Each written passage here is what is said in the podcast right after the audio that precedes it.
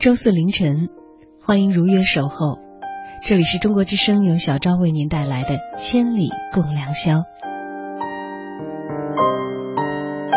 在北京，夏天的痕迹已经相当的明显。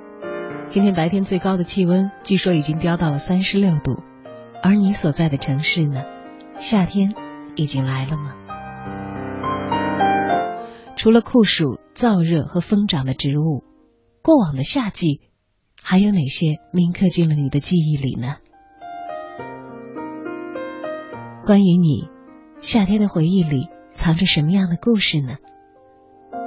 欢迎在今晚节目进行的过程当中，通过图文信息留言的方式分享属于你的故事，属于你的夏天的回忆。小赵在电波的这一头陪伴和守候大家。欢迎留言到我的新浪个人微博，或者通过微信公众账号关注我。这两个账号都是相同的两个字：小昭，大小的小，李大钊的钊。今晚为您带来的故事和这个季节相关，拥有着夏天浓厚的气息。故事里讲的人，是不是会有一部分也好像你呢？等着你的留言，音乐当中开始今晚的心灵之约。这里是中国之声，小昭在周四凌晨为您带来的《千里共良宵》。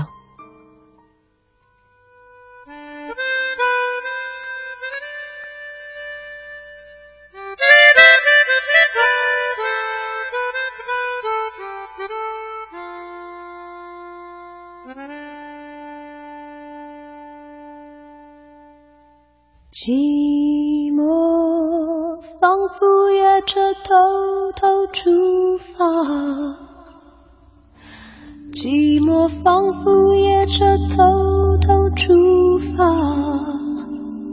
寻找你的温柔，我的依靠，眉头心头，世界尽头。想你的旅程反复不休，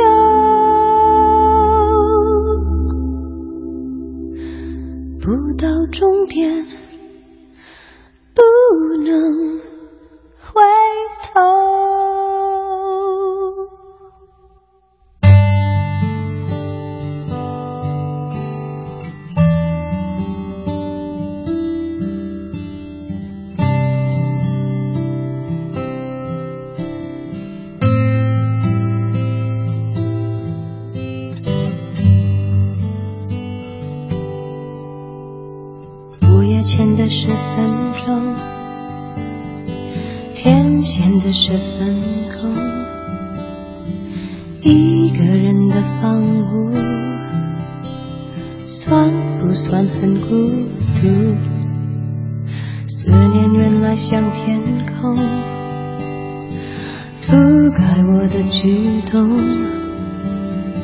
记住你的行踪。忘记我的初衷，放纵记忆像铁路越拉越长，沿着你的气味虚构我的方向，不能自已，不停止。你的温柔敲碎我的坚强伪装。寂寞仿佛夜车就要出发，爱是孤单车厢唯一乘客，越过风雨，越过霓虹，不要言语，不要形容，只要我的终站，你的北望。寂寞仿佛夜车偷偷出发，寻找你的温柔，我的依靠，眉头心头，世界尽头。想你的旅程反复不休，不到终点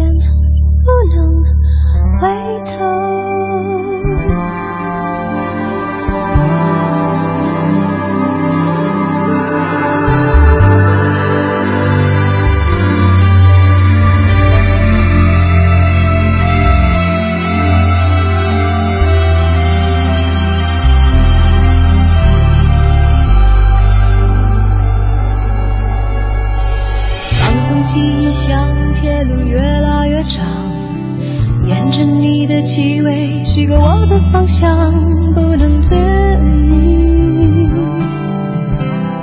不停止你的温柔敲碎我的坚强伪装紧握仿佛也这就要出发。爱是孤单车厢唯一乘客越过风雨越过霓虹不要言语，不要形容，只要我的装着你的臂弯。寂寞仿佛也只偷偷出发，寻找你的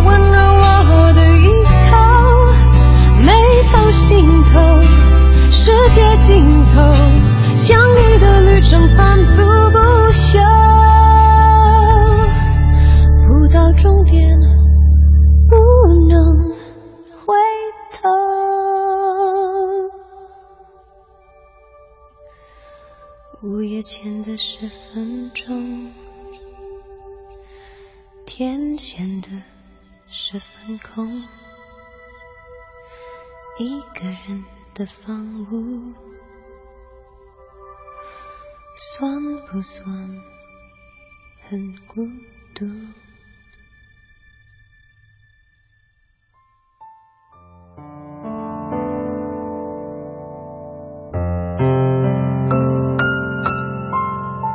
第一个故事，安娜的夏天。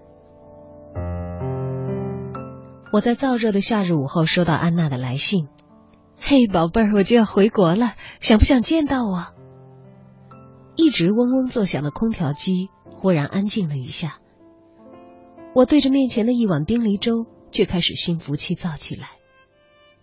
一个月以后，我从超市买米回来，看到一个黑色短打、马尾高高梳起的女人。指挥着工人往隔壁搬家，他的那些家具真漂亮啊，是细腻又华美的北欧风格，像童话里一样，恰似我一直向往的样子。哪像我们家，全是爸爸自己打造的中式家具，简洁冷硬。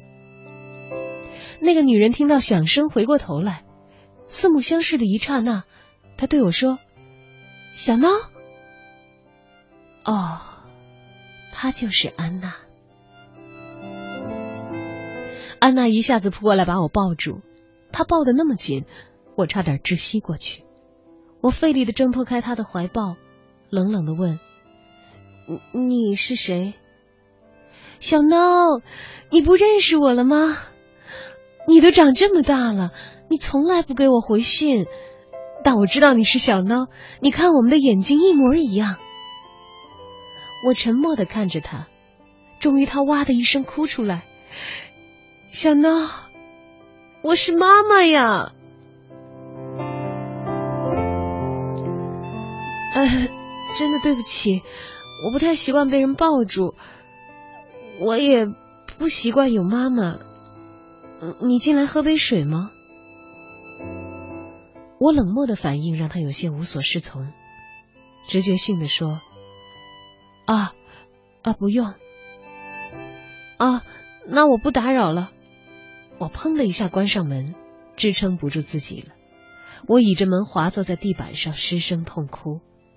世界上只有两个人知道我的乳名是小孬，一个是爸爸，一个是妈妈。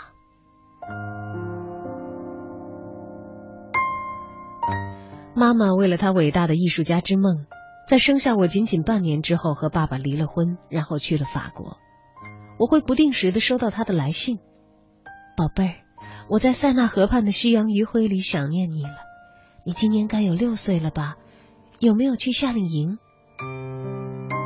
宝贝儿，今天在里昂的街头看到一对拥吻的青年情侣，他们美得让人炫目。你今年有十四了吧？你有没有吻过男孩子？永远和现实脱节的安娜，不知道中国的小孩是如何成长的。事实上，我六岁的时候只是一个人躲在家里翻画册，而十四岁，有男孩子看看我，我都会觉得脸红。他的信，好像是来自外太空。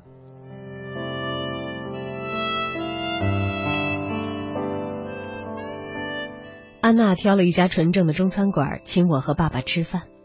她说起了在法国打工一直到深夜，然后一个人坐地铁回去的感伤。说起了在卢浮宫面对四十多万幅作品时的敬畏，说起了绘画突破瓶颈时的狂喜，而爸爸安静的听着，偶尔也说一句，却是牛头不对马嘴。安娜的声音轻软而富有质感，我渐渐沉浸在她的叙述里，我可以轻而易举的理解她的那些忧伤、喜悦，还有她的梦想。我不得不承认。我的骨子里有这个女人一半的血液，有时候我像她一样，既敏感又柔软。这个发现让我既沮丧又有一些小小的期待。我问爸爸：“你和安娜会复合吗？”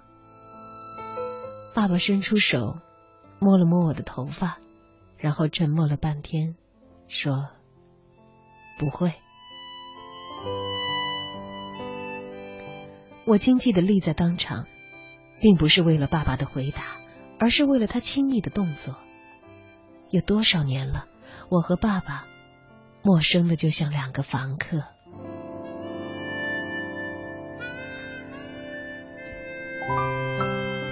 我忘了带钥匙，爸爸又恰巧出差，安娜几乎是用绑架的把我带进他的房间。我不说话。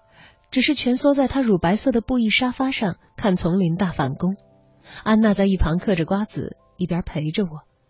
厨房里煮着一锅粥，香气弥漫了整个房间。我一下子恍惚起来。安娜不知道，这是我小的时候无数遍、无数遍在梦里描摹过的场景。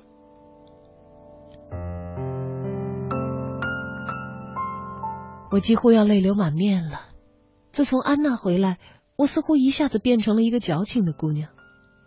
安娜因为一项中法艺术交流而回国，然后一年之后，她会再回法国。她说：“所以宝贝儿，让我们好好的相爱，因为时日无多呀。”她用力的拥抱了我一下，这一次我没有抗拒，我迷失在了她的怀抱里。安娜的身上有细碎的青草香气。好像永远都会带着夏天的味道。我想，这就是妈妈的味道吗？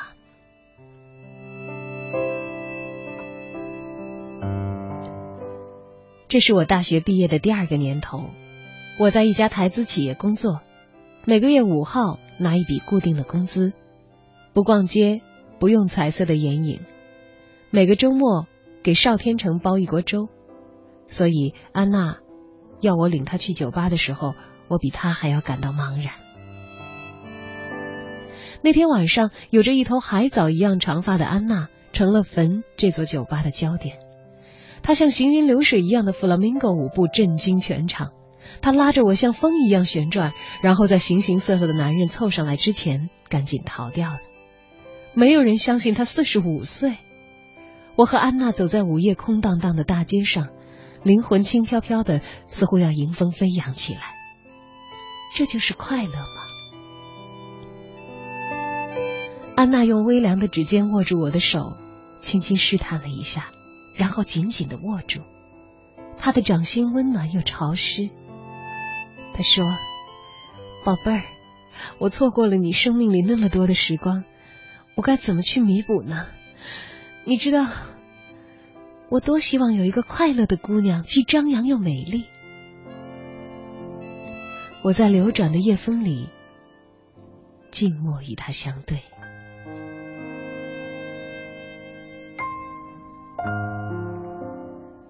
安娜盘下了一家茶楼，很快改为了一间粥店。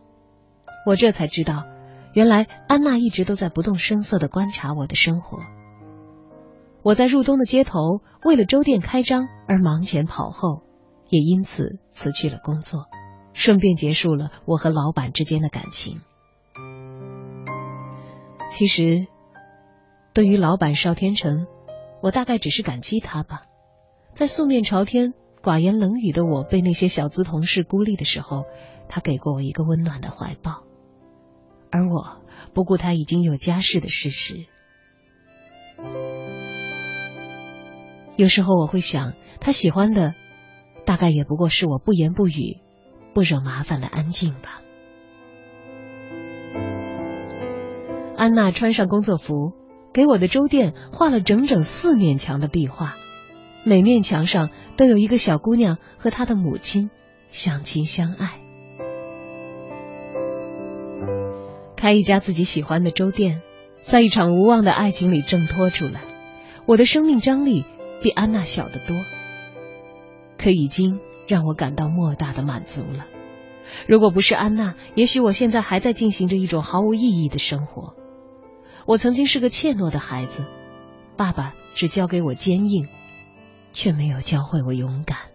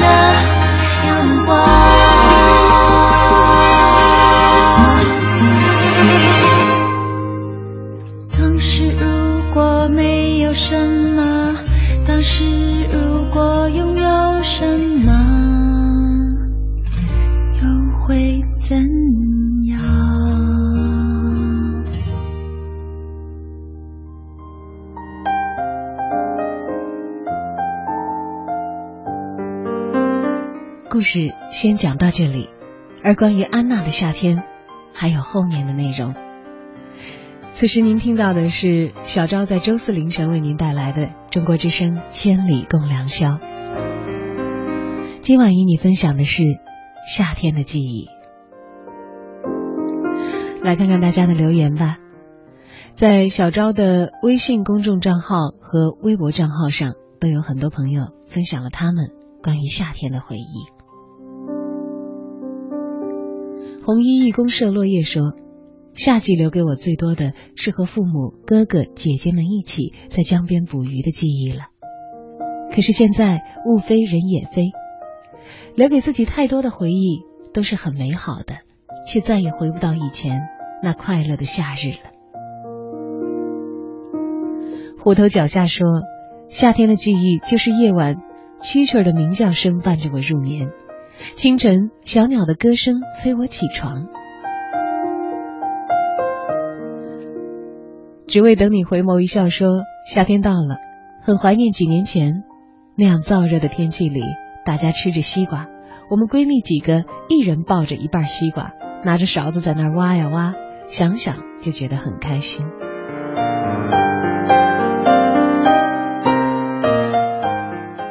淡定，我要考研。说，我觉得吧，上大学以后的夏天就感觉没什么意思了，都是美女的大长腿，帅哥的新发型。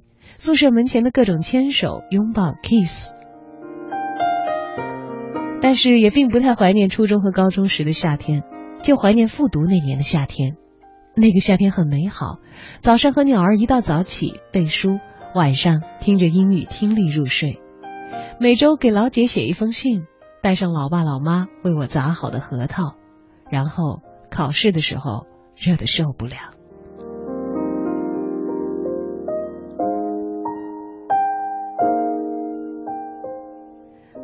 这位朋友说：“夏天的故事对我来说，是我们在很落伍的篮球场里一起挥汗如雨。”随风说：“夏天的回忆，我想起的是一九八四年的夏天，父亲是村校的民办教师。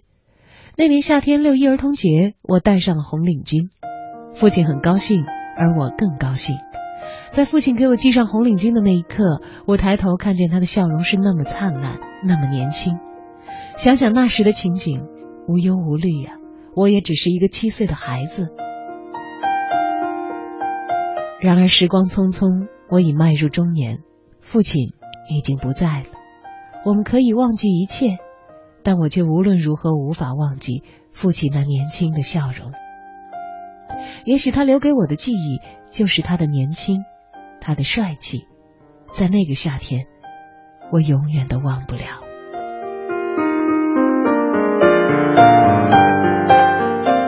远方的呼唤在留言中说：“眼看一年就这么过去了，至今却还不曾忘记那个夏天。一句玩笑变成了真。本来是开着玩笑说了一句‘我喜欢你，我们在一起吗’，而他拒绝了。那时我也没什么，但故事却就此结束。对不起，他说的是，但故事就没有这么结束，而是是一段爱的开始。慢慢的，我发现我真的爱上了他。”一次次表白，一次次拒绝，我却没有放弃，越来越无法自拔。还记得情人节那天，他答应我去看电影，此时我无法形容我的喜悦，但是至今我还没有和他在一起，可我依然没有后悔。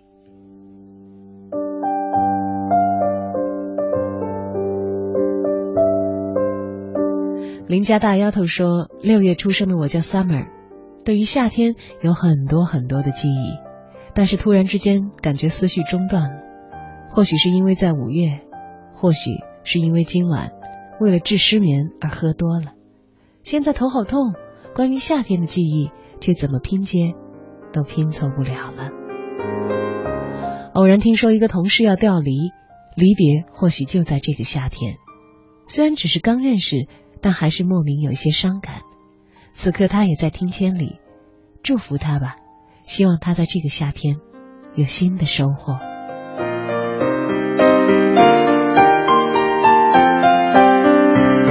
Nice to meet you three，这位朋友的网名很可爱。他说那天夏天我们第一次相见，在那个大雨天，我们是网恋，我是陕西人，在新疆工作，他是江苏人，在本地工作。那一年我在沈阳学习。七月十四号，冒着沈阳的大雨飞到上海的大雨中，见到了他。而如今，我们快要结婚了。祝福你们这对在夏天相见的情侣。今晚千里共良宵和大家分享的话题是夏天的回忆。除了酷暑、燥热和疯长的植物，过往的夏季里还有哪些铭刻在你的记忆中呢？关于你夏天的回忆里藏着什么样的故事？欢迎通过图文信息和小昭进行直播互动。我在新浪的个人微博和在腾讯的微信公众账号都是相同的两个字：小昭。大小的小，李大钊的钊。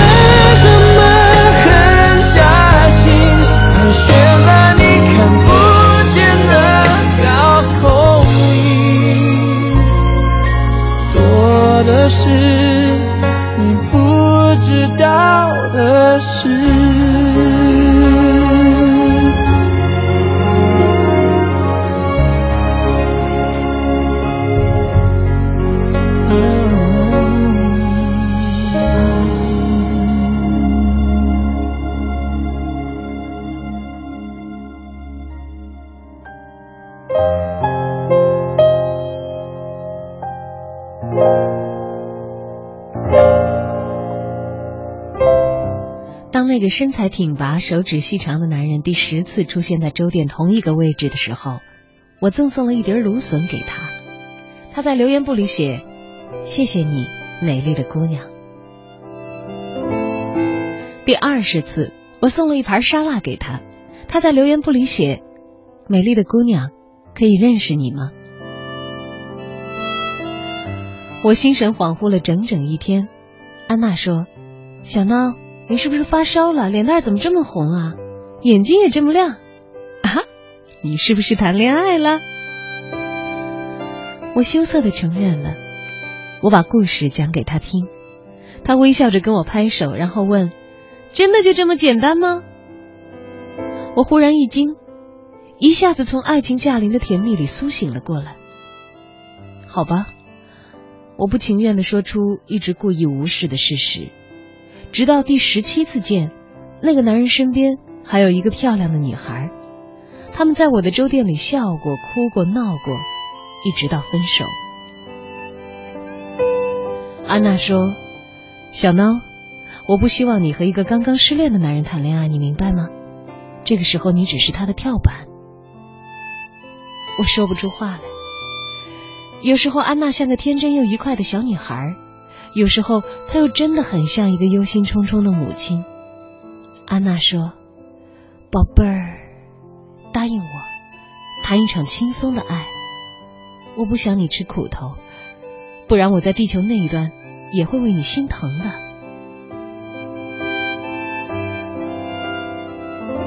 还没有等到那个男人第二十一次来到粥店，安娜就要回法国去了。我紧紧的抱住他。就像他第一次见到我的时候那么的用力，他哭得像个小孩，一遍又一遍的叫我小孬。他好像丧失了所有的语言。我的眼睛干涩，却是哭不出来。这年的夏天，我走过街头，忽然听到一个小姑娘愉悦的唱着：“妈妈说，妈妈说，只能做朋友，现在不是时候。”妈妈说：“妈妈说，不能乱收留爱情的流浪狗。”而听到别人的这一句唱，我却忽然落下了眼泪。爸爸得了奇怪的病，郁郁厌食，偶尔会咳血，他迅速的消瘦下去。我陪他辗转了许多医院，却查不出病因。一个月之后，爸爸悄悄离开家，独自去了上海。还留下一封信。我的女儿小孬，忽然回首，发现大半的生命就这么荒废了，连我的女儿都不曾好好的照料。爸爸不想成为你的拖累，你还年轻，生命才刚刚开始。其实我爱你，我的宝贝，还有你的妈妈，可是太晚了。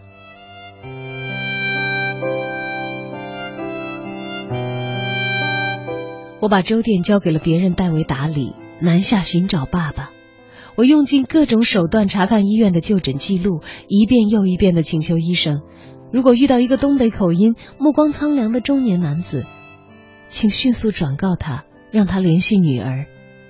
请转告他，我爱他。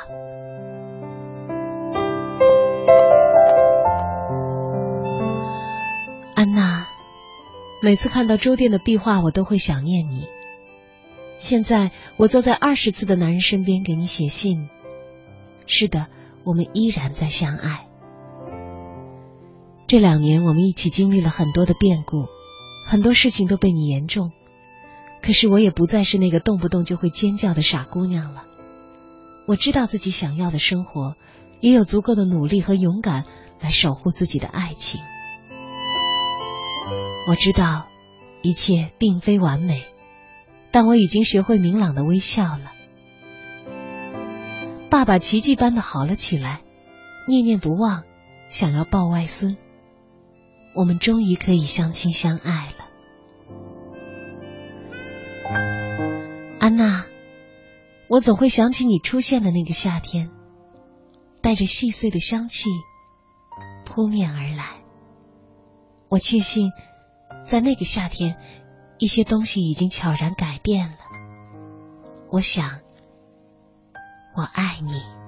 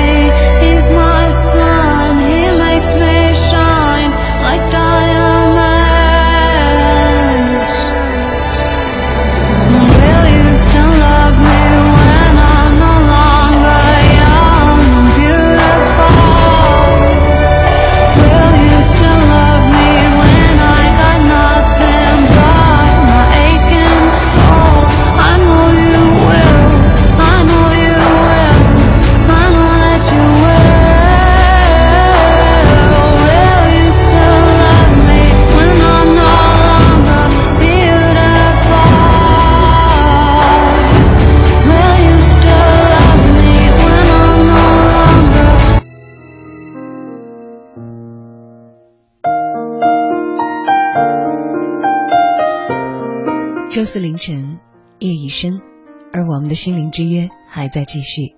欢迎来到中国之声，由小昭为您带来的《千里共良宵》。今晚一起来分享夏天的回忆。这个季节除了酷暑、燥热、疯长的植物，还有哪些事、哪些人刻进了你的记忆呢？欢迎一起来分享夏天的回忆。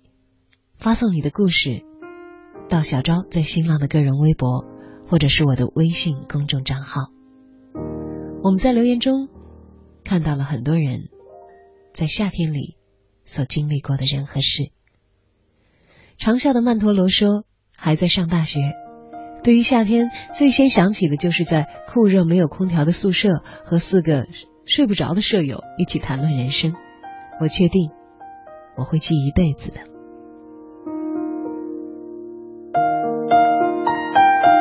渔民仔说：“夏天的记忆，那得要说去年的夏天了。我和他在丽江相识，虽然聚少离多，但确实我们是在那个夏天相恋的。一起牵手，一起骑单车，放飞孔明灯，一起许愿，一起漫步海滩。一年多了，去年的我们爱着对方，希望我们可以一直的相爱。”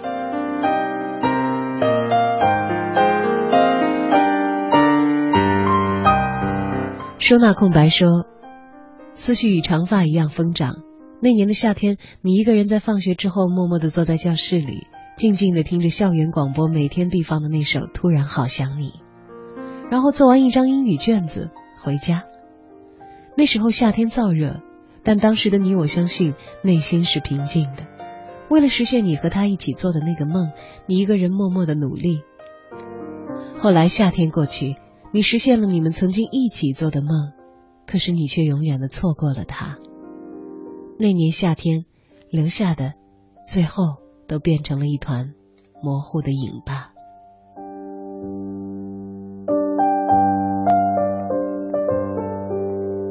侯露露说：“听到《Echoes of the Rainbow》，记起四年前的夏天，那也是世界杯的时节，在他的家里看《岁月神偷》。”他被电影的情节打动了，抱着我说：“真是一部好电影，反映了很真实的市民生活。”而那以后，我找了电影的原声专辑，他也很喜欢，还把那首歌设成了手机铃，并且我说一直想要学习一首英文的歌曲，就从这首开始吧。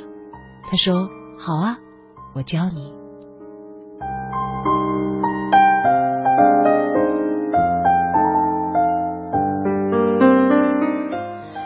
当时他说：“如果你能在向我求婚的时候唱这这首歌，我想我会嫁给你的。”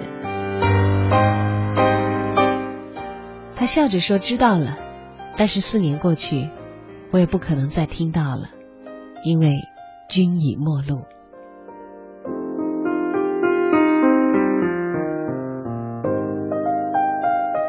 范范的夏天记忆似乎就要简单的多了。他说：“记忆里美好的夏天，那就是一家人在院子里乘凉，搬个电视机到外头，铺一张凉席，简单而又快乐。现在一家人分散在三个地方，只有过年时、冬天才能团聚。美好的夏天，只在记忆里。”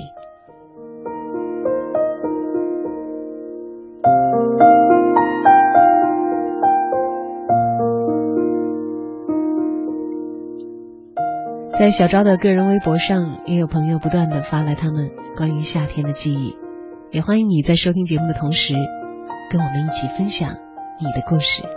今天的主题是夏天的回忆。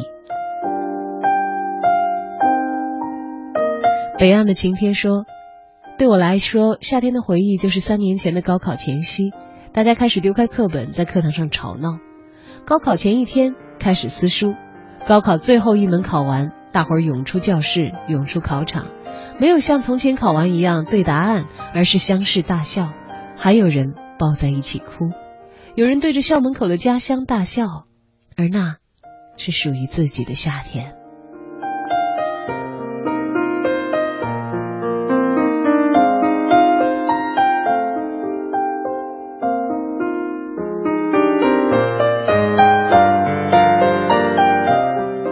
欢仔说：“记得小的时候，每到夏天就和小伙伴们到家门口的小河里游泳，热了就待在水里，凉了就到岸上晒太阳，一个个晒得黑黝黝的。到现在怎么都白不回来。但是现在家长环境变了，再也找不到从前的童趣和欢笑了。”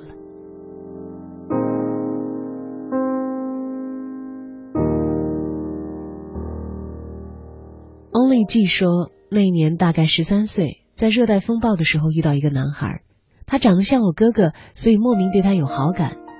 我们满场，我们满游乐场的狂奔，参加了比赛，他还赢了一个猪头小包送给了我。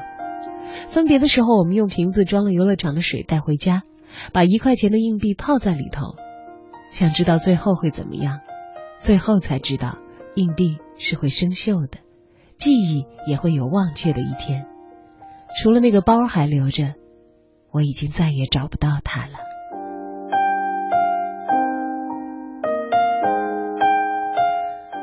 看了大家关于夏天的回忆，故事里有悲有喜，有人的面目是那么的鲜明，而有人的背影却已经渐渐远去。在你的记忆中，深藏着怎样的夏天呢？欢迎发来你的文字，分享你的故事。小昭在中国之声的电波这头留言，可以发送到小昭在新浪的个人微博，也欢迎从订阅号当中关注小昭的微信。公众账号，大小的小，李大钊的钊。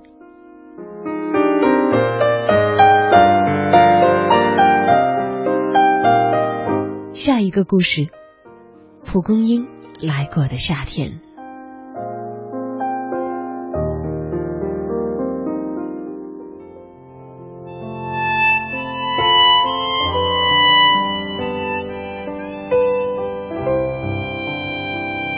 我觉得李晓峰他真的是要疯了，到底是从什么时候开始，他有了这么个怪毛病呢？就好像我是个没有人要的可怜虫，逢男生就通通给我介绍，而且已经有了一种近乎魔障的状态。就说今天中午吧，吃饭的时候跟我聊论文的事儿，眼睛却一直瞄着对面吃宫爆鸡丁的男生，他捂着嘴巴，声音放低了五度，说：“苏白，你看他怎么样？”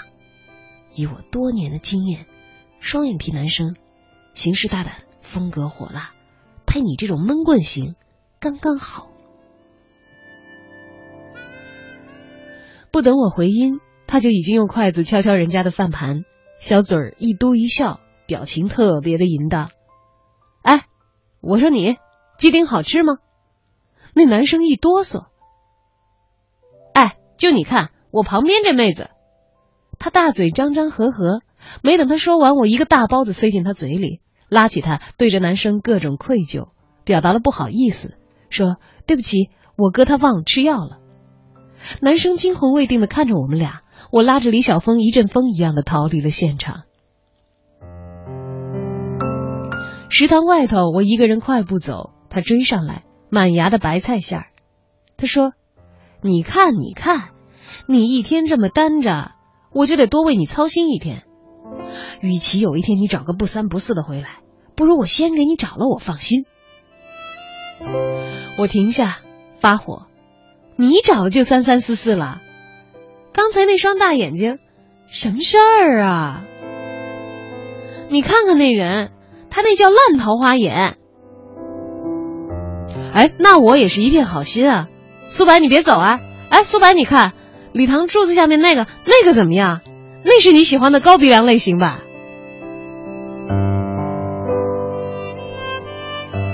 直到下午上课，我才算终于摆脱了李晓峰。我已经侦查过了，他七楼，我十九楼。就算当真他又替我相中了哪个小伙儿，也肯定不能爬上来找我。我找到最后面的角落，蒙起头开始睡觉。刚刚有了点晕乎劲儿。突然，身子被一个猛撞，惊吓里一抬头，一个男生抱着书包，浑身是汗的坐在我的旁边。左右看看，是张陌生的脸，但是长得还真不赖。喂，你不是这班的吧？我压低了声音问。我开始怀疑，这不会是李晓峰派来相亲的吧？他也压低声音回我：“我在这躲躲。”然后他眼睛一个劲儿的往门外瞄。我开始怀疑他欠了李晓峰的钱，被逼迫着来找我出卖色相。我表示出了极大的好奇，配合着他一起往门外瞄。那你躲谁呢？他表情很神秘。一个女人。他擦了擦汗，顺了顺头发，一张光鲜俊俏的小脸瞬间被还原。哎呦，再问下去，我好像就有对他一见钟情的嫌疑了。过了大概十分钟，走廊里依然寂静一片，他才慢慢的放松下来，书包往桌上一扔，深呼吸一口气。见我依然一脸的戒备，他扑哧笑了，他头低下来凑近我：“我认识你，你叫苏白是吗？”完了，我彻底心凉，这绝对又是李晓峰的人。我摊摊手，所以你是冲我来的？他继续迷茫，继续再次做出神秘的表情。其实，下课铃声响了，所有人都开始伸腰展背，而我们俩还一动不动的保持着神秘对话的姿势。其实，他眉头一拧，我是一个卧底。好吧，我向椅子的靠背一倒，整个人彻底崩塌了。是全世界都忘了吃药了是吗？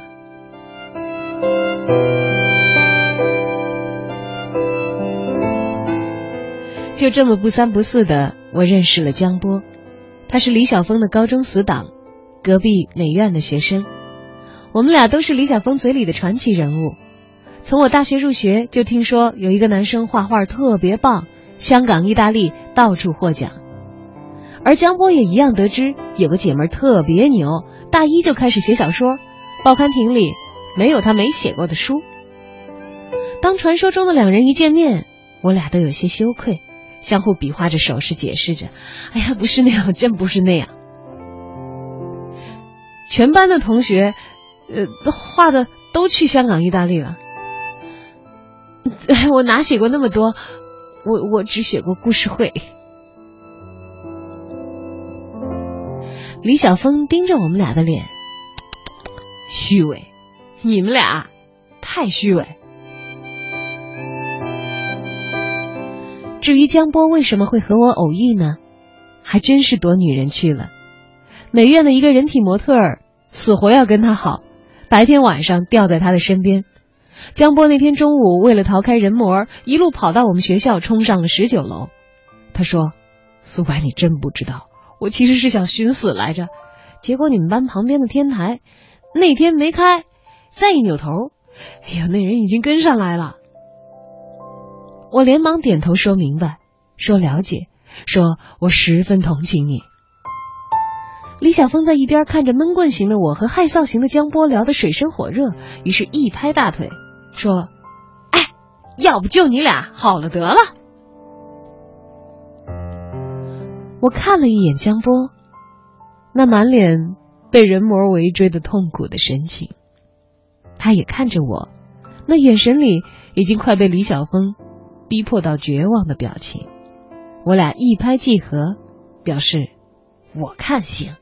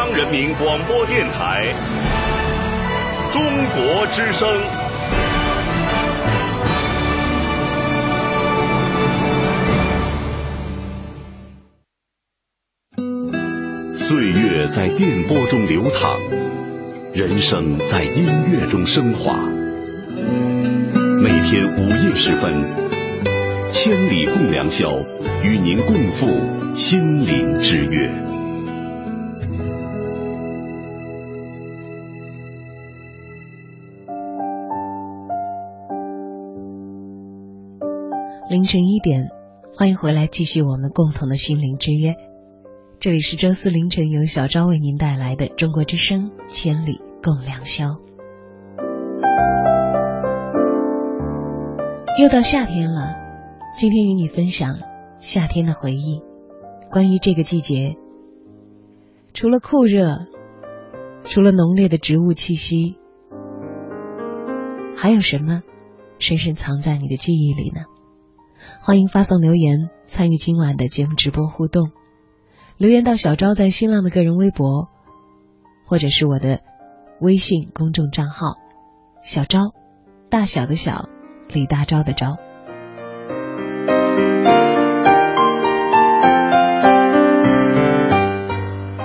在微博和微信平台上看到了很多朋友的留言，许诺说：“欧伟健。”我掉进水池，差点被水淹死的那一年，我七岁。这是我记忆里知了在树上聒噪的最欢的一年。我以为我会死的，被救上岸的那一刻，我还是心有余悸的哭着。夏天大家去游泳的话，一定要小心呐。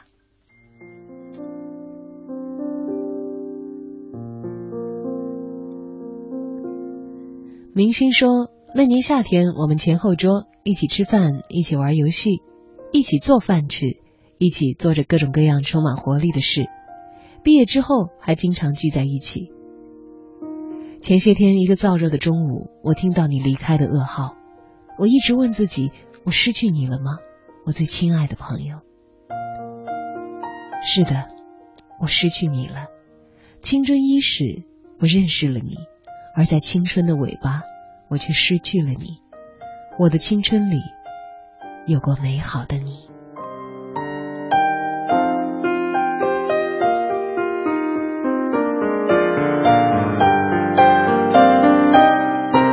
云朵四九二六说：“四年前的夏天，我能听到他的声音，可以感知他的喜怒哀乐，可是我却不能和他说话，不能在他身边和他分享彼此的感受。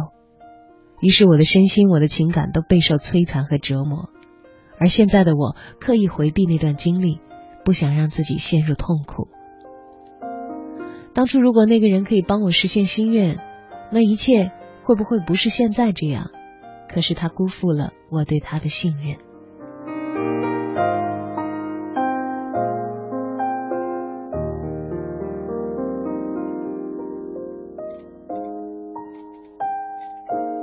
人心说，夏天对我来讲很特殊。我和他认识是在七年前的一个夏天，短头发的女生深深的吸引了我。后来我们恋爱了，虽然当时平平淡淡，我觉得这个女孩就是我此生要照顾的人。为了她，我独自一人走上了离乡之路。可是命运却好像总是喜欢和我玩笑。五年后的夏天，我们分手了，因为爱，所以分开。节目还在进行，大家的留言也欢迎继续发送过来。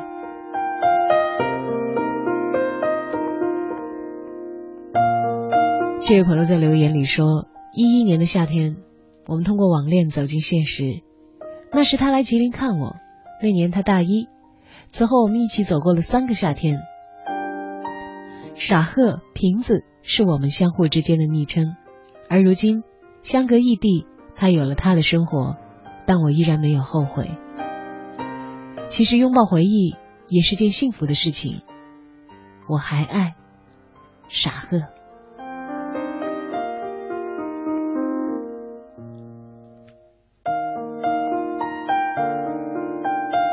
一起来听夏天的故事吧，来分享关于夏天的回忆。如果夏天的回忆里有你想要跟大家一起分享的部分，欢迎发送留言到小昭在新浪的个人微博，或者是我的微信公众账号“小昭”，大小的小，李大钊的昭。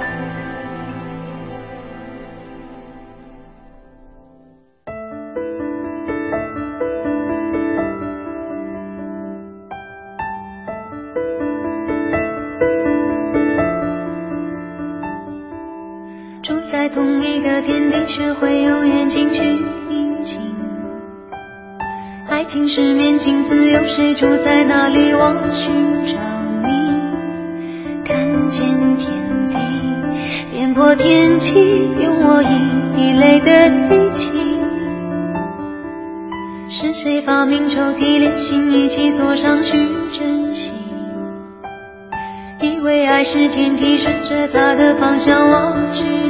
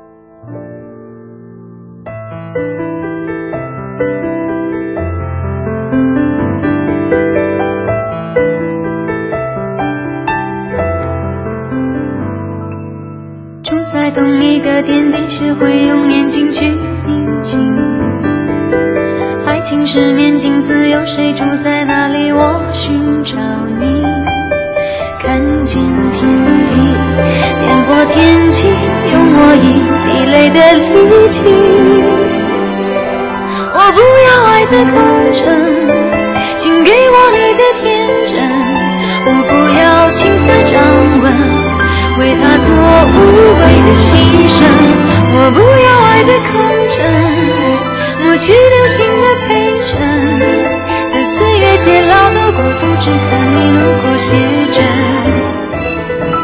我不要爱的空枕，请给我你的天真。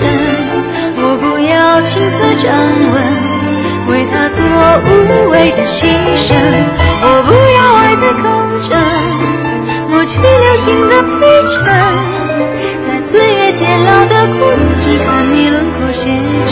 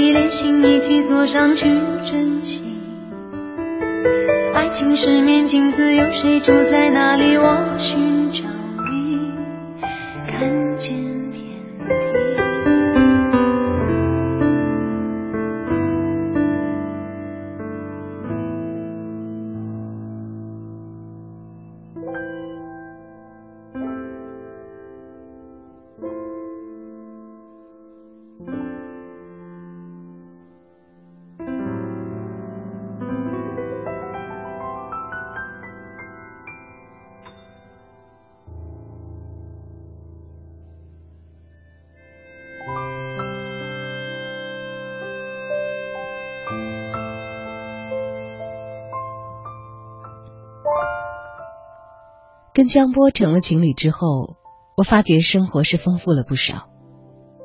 我说的是李晓峰的生活，他好像有一种处理了累赘，终于得到幸福生活的感觉。上大学一年时间，追他的女生从前楼排到后楼，他眼都不抬一下。可就这么几天，身边的姑娘跟手指一样的扔了一张又一张。我说：“你这是要怎么样啊？搞得跟小和尚出下山呢？”哎呦，你这是要开哪门子的荤呢？李晓峰抖动着他的小肩膀说：“苏白，你不知道，你只要找了男朋友，我这贼胆就再也不敢往你那儿使了。”我赶紧的把手放他额头：“你没发烧吧？这跟我有什么关系？”他半装傻半半正经的看着我说：“苏白，你就好好的跟着江波，你跟他。”我这心啊，就收了。这话我是明白的，但这中间的意思，真的把我搞得有点晕。好吧，我的确是喜欢过李晓峰的，至今依然。虽然从哪个方面看，我和他都不太会是有交集的人。大一刚入学，男女生住同楼，男生一二三，女生四五六。我们宿舍的正下方就是李晓峰的宿舍。那天也奇怪，原本艳阳高照的天儿刮起了沙尘暴。我们宿舍外面挂着的几件内衣全都掉在了他们阳台上。全宿舍女生一致认为我最有能力搞定这件事儿，于是我也就顶着众望敲响了他们屋的门。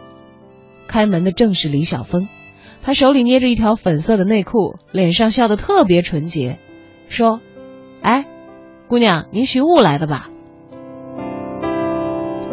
我瞬间血液直往脑门上涌，打开他的手，骂了一声“流氓”，然后冲进屋里，在几个男生震惊的表情里，走到阳台，捡起一地的内衣，掉头就走。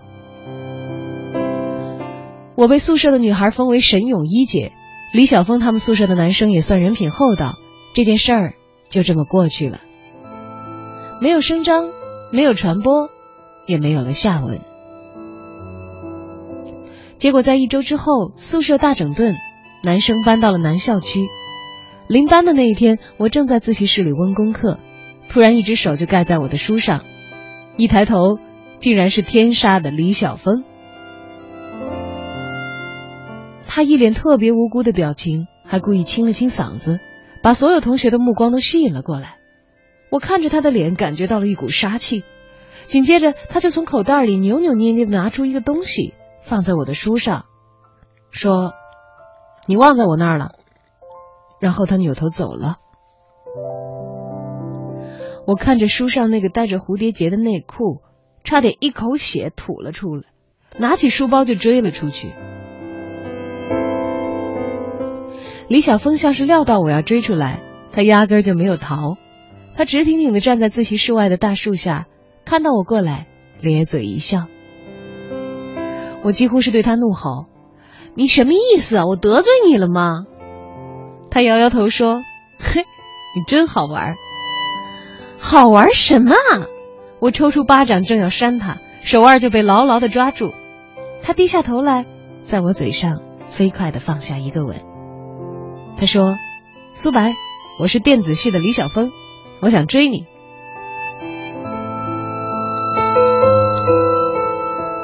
我不知道为什么会突然呆在那里。他慢慢松开我的手，他的脸靠近我。你别，我动手了。我抽回手，声音莫名其妙的低了三分，回了他一句：“神经病啊你！”然后转头跑开了。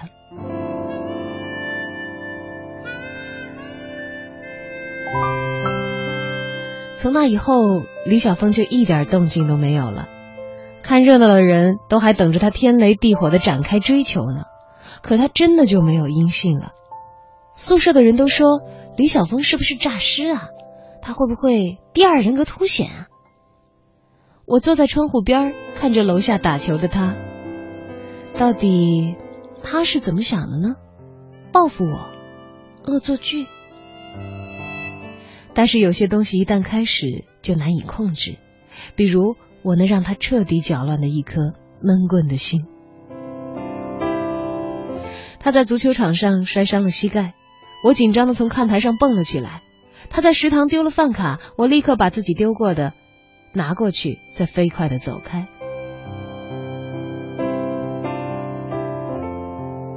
他在楼下喊某个女生的名字，我巴不得冲上去给他通风报信。他考试丢了准考证，我飞奔到教务处去给他现开了一个新的出来。在李晓峰一次又一次惊诧的目光里，我像个忠心不二的菲佣一样，为他贡献着光和热。李晓峰坐不住了，临放假之前一天，他在宿舍楼下等我。那天月朗星稀，他站在篮球架子底下，像个哨兵一样。他喊住我：“苏白。”找你谈谈。我提着暖壶的手突然就一哆嗦。李晓峰提我的暖壶，抱着我的脸盆，在前面慢慢的走。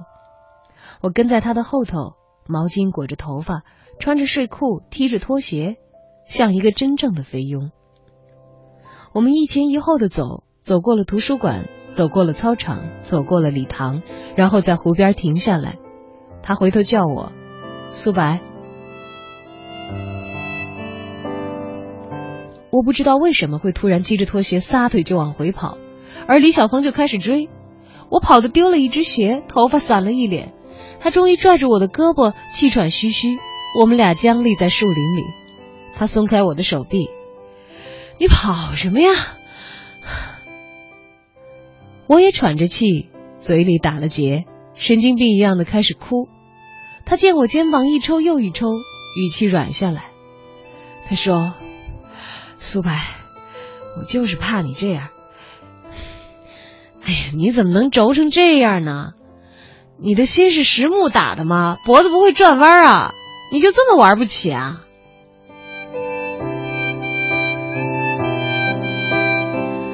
他说：“苏白，入学的时候我就见到你了，那会儿你一直冷着一张脸，但是在校服上写着情深意重的小说。我在想啊。”哪个才是真的你啊？其实我特喜欢那种高高在上的你。我看着他，他说的话，我却好像没有懂。他低头吐出一口气：“苏白，哎，我承认我贱，我只想这么看着你，我迈不出这一步。自习室那天，对不起。”他说的是那个吻吗？我的眼泪更多的往下掉，怎么擦都擦不完。我咽着口水再咽。我说：“我知道了，再见，李小凤。”我走回去捡我的拖鞋，拎起我的暖壶，拿着我的脸盆，从他的面前慢慢的走过。走了很远很远，我听到李小凤喊：“苏白。”我是个混蛋，我以后不会再追你了。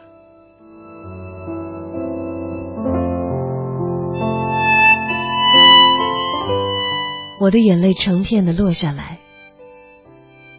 事已至此，我竟然还是听不得他一句不好。虽然他真的，真的只是一个混蛋。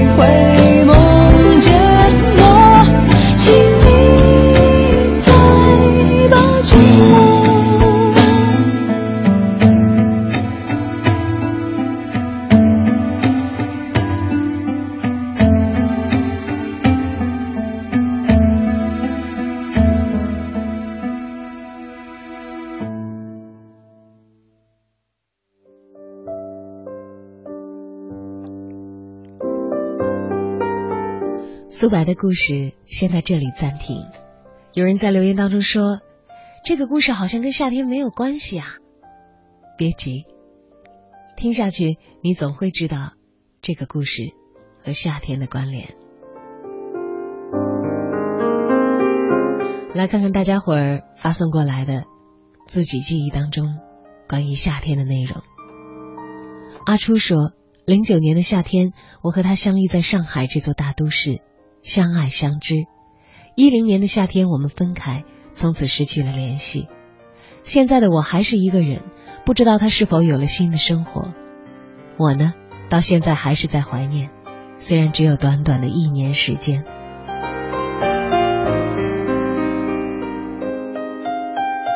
谨言素心说：“记得那是一个古色古香的黄昏，我终于鼓起勇气向他表白。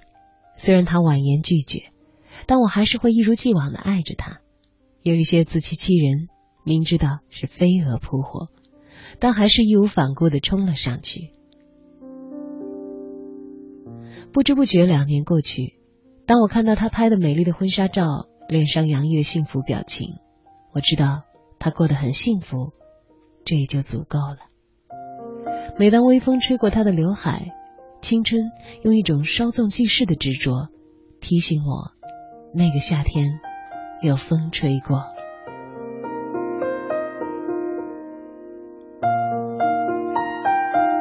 Perfect 玉文说，十年前的夏天，机遇、梦想、好奇把我们带到了北京，从此我们成为了北漂一族的一员。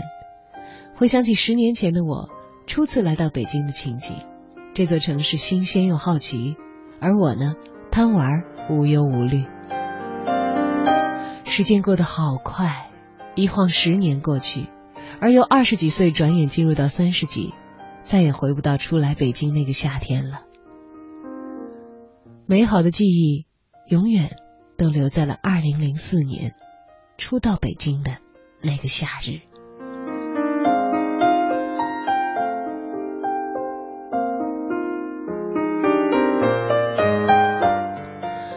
而在微博上，也有朋友不断的发来他们关于夏天的回忆。我在帕米尔的脚下守候。你说，最早听到《盛夏的果实》还是在我三四岁的时候，但那时候就对这首歌特别有印象。那看来这应该是一位极其年轻的朋友。他说，现在我却开始把这首歌单曲循环，好像它能让我想起那时初到爸爸生活的那座城市里的每一个。值得回忆的夏天。节目还在继续，关于夏天的故事还没有讲完。今晚的话题是夏天的回忆。如果从你的回忆里开始搜索，又会有着怎样关于夏天的故事呢？欢迎发送留言过来参与今晚的节目直播互动。小昭在新浪的个人微博，还有我的腾讯微信公众账号。都是相同的两个字，小昭，大小的小，李大钊的钊。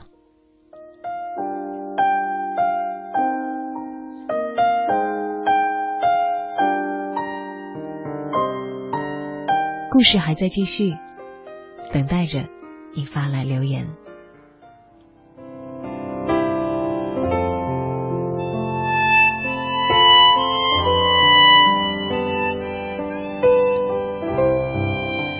江波真的是个很美好的男生，他写的一手漂亮的字，画的一手好画，而且他会做饭，做好了便当，从美院温热的给我提过来，然后一头汗水的盯着我吃完，他再走回去。三十九度的天气，我看着他浸湿汗水的脖颈，心里无端的酸了一下。他从来不问我和李晓峰的事。即使有的时候在学校里看到李晓峰，我会有意的避开一下，他也只是跟着我一起避开，始终笑着，不问我原因。周末的时候，李晓峰提议一起去郊游，江波开了家里的吉普车出来，李晓峰见到我来了，兴致一高，随手就从通讯录里拎了肤白貌美的妹子一起上车。一路上，李晓峰就和那个妹子坐在后座里缠绵悱恻，江波安静的开着车，我看着窗外的风景。广播里电台放着一首听不懂的歌，再走一会儿，广播没了，我们就干坐着。江波的手机响了好多次，他把手机扔在另一边，转过头来对我说：“宿舍的人叫聚餐。”其实江波，我们这样的关系就好了。我握握他的手，我不需要你的任何解释。车开到一半，后排的妹子要吐了，因为后排太颠。于是他蹭到我的跟前说：“姐姐，让我在前面坐会儿吧。”我看了看后排的李小峰，他一脸关心的模样。我说：“好吧。”车停了。妹子坐到了前排，而我和李小峰坐到了一起。妹子像第一回坐汽车一样，兴奋的手舞足蹈，嚷嚷着要从天窗里钻出去吹吹风，而江波顺从。李小峰扶着妹子从车座上站起来，头刚伸出去，就已经被欢呼声给闹炸了锅。我忽然意识到，为什么李小峰不选我了？我实在是。闷得像一个毫无生气的快有八十岁的老太太吧。李晓峰坐回来，侧头看看我，哎，文艺女青年，你构思什么呢？我把头扭到另一边，不理他。他哈哈大笑一下，然后探到前面，捏捏江波：“你后悔了没有啊？你真的找了一个木头啊，纯实木的。”江波笑着回头看我一眼，转回去，突然麻嗖嗖的回了一句：“可我就是很喜欢这一款呢。”一句话，李小峰整了一下，而我哈哈大笑。妹子疯够了，坐回车里头，激情澎湃的跟李小峰嚷嚷：“咱们单独出来吧，这感觉多好呀！”李小峰没有回音，我从后视镜里看他的脸。眼睛微闭，像睡熟了一样，看不出任何表情。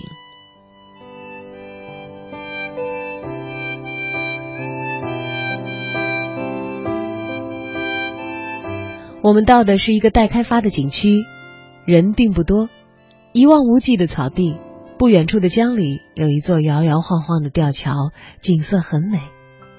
我伸展手臂，江波和李小峰已经开始。摆摊儿好像要烧烤了，妹子摆舞着两条大白腿也去帮忙。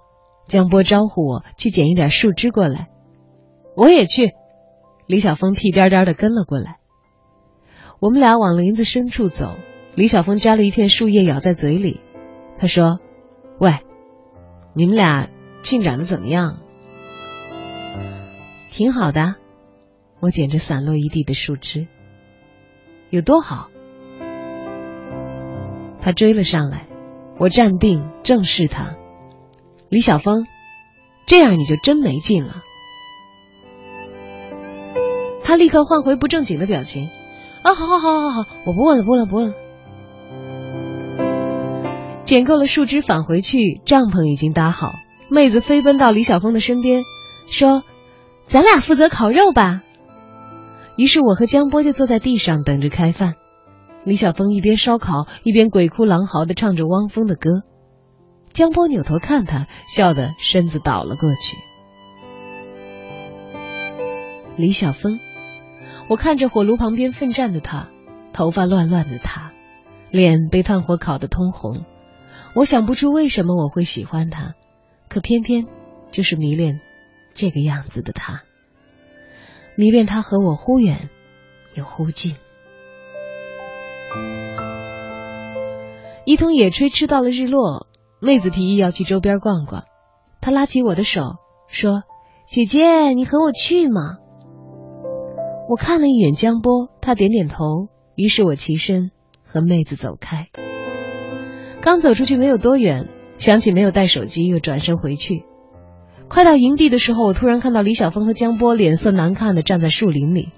我正想过去，听到李小峰说：“你和那个人魔到底是怎么回事？”江波转过身，是他还在一直缠着我。那苏白呢？李小峰一把扯住他的衣领：“我问你，苏白怎么办？当初你说好好好带他的，现在又跟别人搅在一块儿。”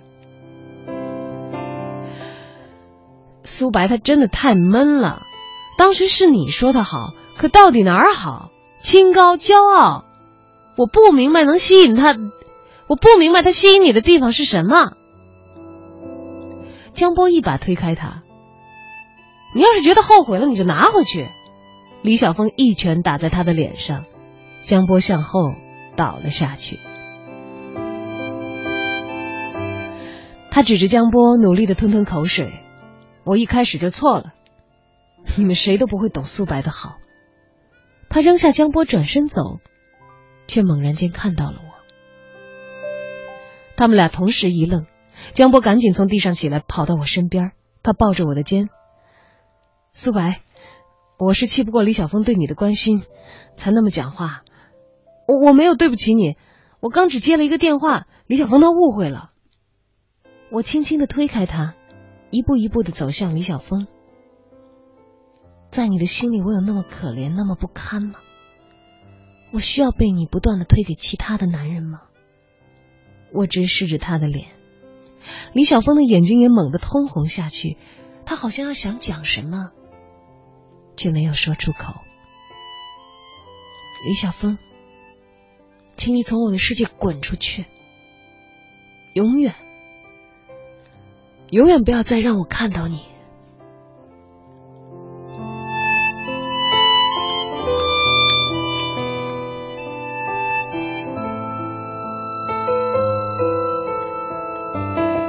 我从景区是一路走回到城里的，天色越来越黑，我在前面走，后面有个影子始终长长的跟着我。我们从郊外泥泞的小路走到城乡的沥青路，再穿越几个村庄，到了周边的一个小镇车站。车站已经没人了，静静的站台边，我找了个长椅坐下来，身后的人影在不远处的长椅上也坐了下来。我看着远方铁道边依稀闪烁的灯光，裹紧了衣领，起身跳下月台。那身影飞快的跑过来，跳下来，使劲的拉住我：“苏白，咱们谈谈。”一样的对白，每次都是在我最丢脸的时候，我甩开他的手。我沿着铁轨往前走。我没有看清你，我也从来没有把你当成没人要的可怜虫，苏白。我不敢。我也走不出那一步，我不敢爱你，我怕我会破坏你的美好。你到底懂不懂啊？他在我的身后大声的喊，往事一幕一幕的在我的心头放映。我停下脚步，回头对着他。那你为什么来惹我？为什么又不停的把我推给别人？你有没有？哪怕曾经有没有一点点的为我想过，想过我那么可怜的自尊心。说到这儿，我的眼泪忍不住往下掉。他站在那儿，晚风把他的头发吹乱了，他双手无力的垂在两边。他不再是学校风光无二的李晓峰，不再是篮球场上尖叫着获胜的队长。也不再是打滚在一堆女生当中谈笑风生的李晓峰了。他的脸苍白，没有神采。他慢慢的抬起头，他说：“苏白，跟我回去。回去之后，我保证不再出现在你的面前。”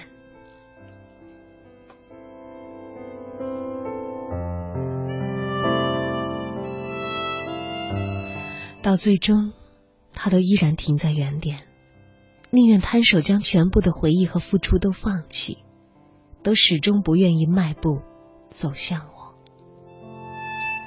我听到身后呼呼的风声，看到不远处信号灯交错的闪烁不停，可我就是迈不动脚。我看到李晓峰突然向我跑过来，听到身后长长的鸣笛。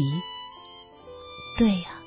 李晓峰，你是这个世界上最了解我的人，也是我最不需要语言就能明白我的人。我的心是实木铸的，我的脖颈有千斤重，我的眼睛只能看到一个方向，我轴到只能看到一个人。我就像象棋里的卒子，我看不到旁边的任何，我闻不到江波送来的便当里那股淡淡的指甲油的味道，看不到藏在他 T 恤脖子上那鲜红的唇印，我听不到他手机的另一头那一句句亲昵的情话。在你的楚河汉界，我从来不懂得向后退，也不会左右摇摆，我只懂得向前。奔向只有你的前方，我只能看到你。我闭上双眼，巨大的气浪从身后席卷而来。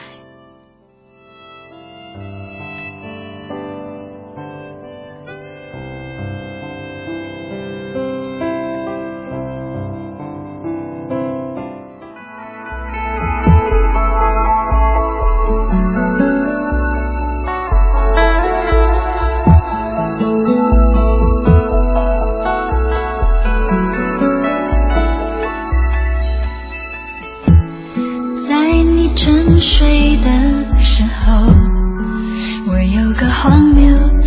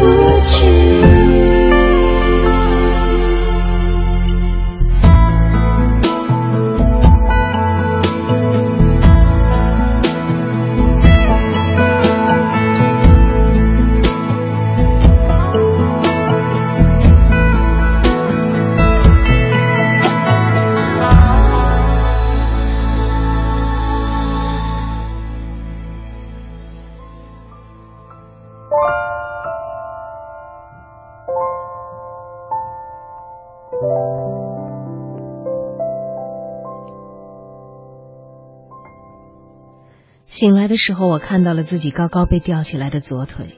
妈妈赶紧走过来：“小白，你终于醒了。”妈，我听到自己的声音虚弱的，好像得了绝症。你怎么会跑到巧镇的铁道上去？小白，你说说到底发生了什么事儿？爸爸这时候也围了上来。我艰涩的咽了咽口水。我是怎么回来的？你是被铁路警察送回来的，你左腿骨折，知道吗？睡了一整天了。我开始渐渐的恢复记忆。还有一个人呢，另一个男同学，你们俩到底是怎么回事？那个男生小腿骨折了，刚才是坐着轮椅过来的，看了你一眼，刚过去。带我去看看他。我努力撑着身子坐起来。好了。他也没什么事儿，等你好了啊，那我自己去。我解开绑着腿的带子，跌跌撞撞的从床上爬下来。妈妈赶紧上来扶我，爸爸把我重新抱回床上。好了，别闹啊，那个男生已经被接走了。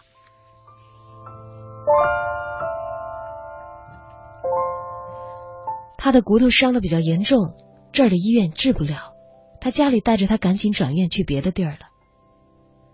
小白，其实是那个男同学救了你，你知道吗？还有，他可能这辈子都不能走了。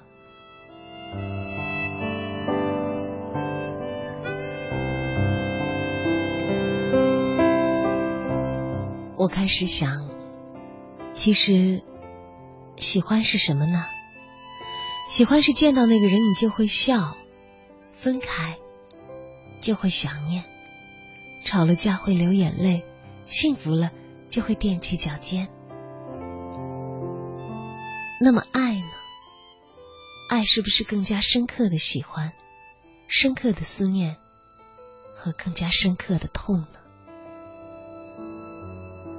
李晓峰说：“他爱不起我，他走不出，也迈不起那一步。”他说：“他不敢碰触脑海当中属于我的美好。”我们在食堂里吵架，在自习室挑衅，在校园的每个角落里，都有我们相互诅咒对方的话。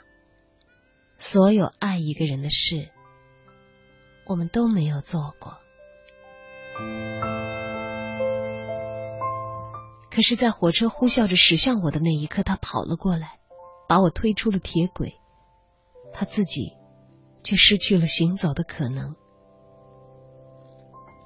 我坐在医院的喷泉边，看那些水瓜、水花高高的溅起，铺天盖地的落在我的脸上。我分不出来，到底哪些是我的泪水。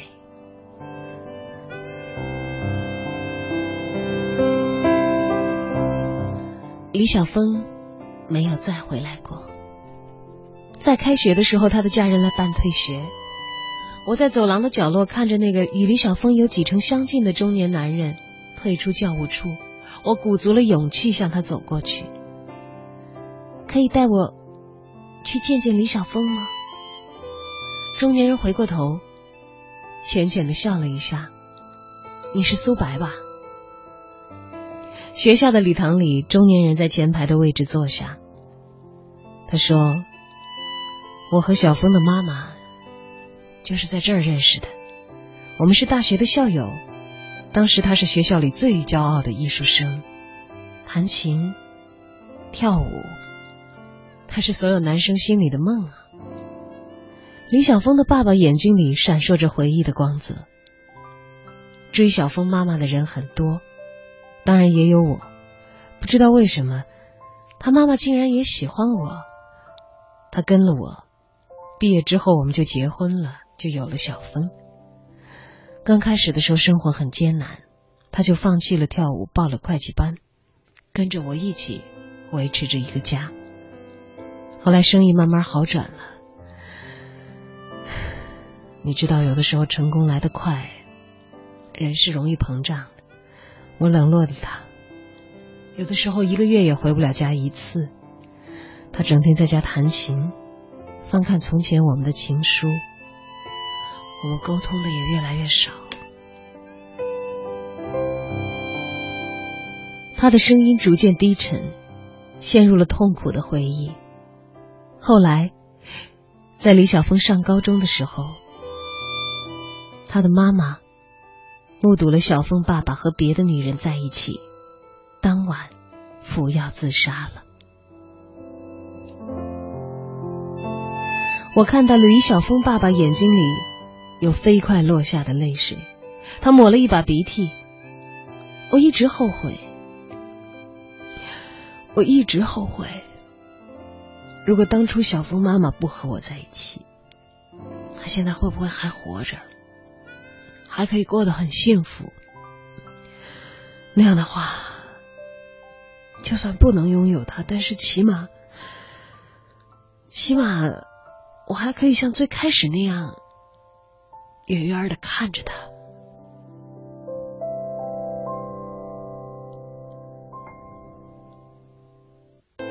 这个中年男人慢慢的站起身，抹干了眼角的泪。苏白，小峰让我转告你，他希望你能幸福。我的眼泪终于轰轰的砸落。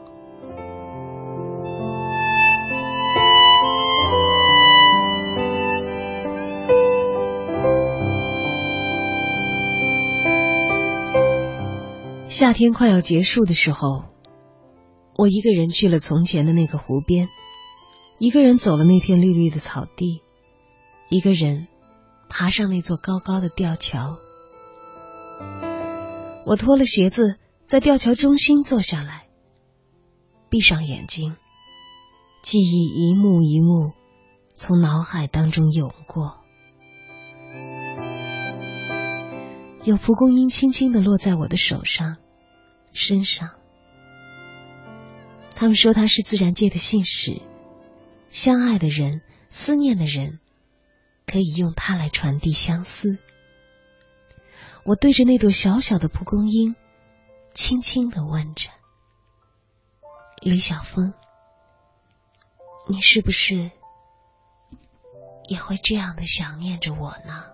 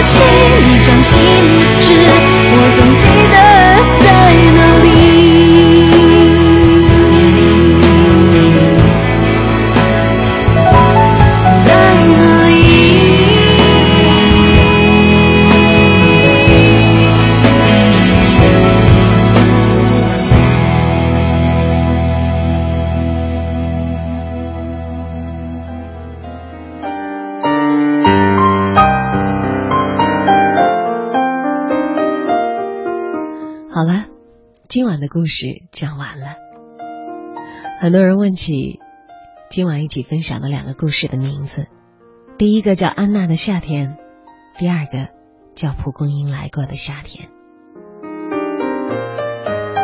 同时看到好几位朋友在小昭的微信公众平台和微博上留言说，这个故事让我哭得好伤心。千晴说：“谢谢你的故事，让我想起了好多人、好多事。”而光芒万丈小小浪说：“以后可不可以不要讲这么虐的故事啊？”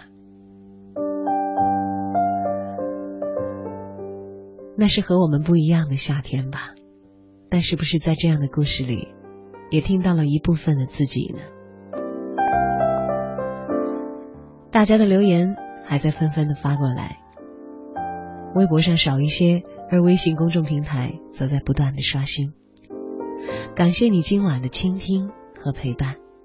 节目之外的时间，也欢迎关注小昭在腾讯微信的个人公众账号，以及我的新浪微博，都是相同的两个字：小昭，大小的小，李大钊的昭。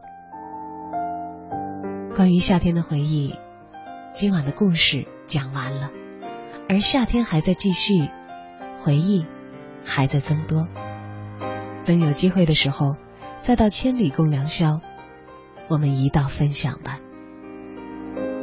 今晚的节目就到这儿，感谢您的倾听和陪伴，祝你夏天快乐，在这样一个夏天的夜晚，可以做个好梦。我是小昭，祝你晚安。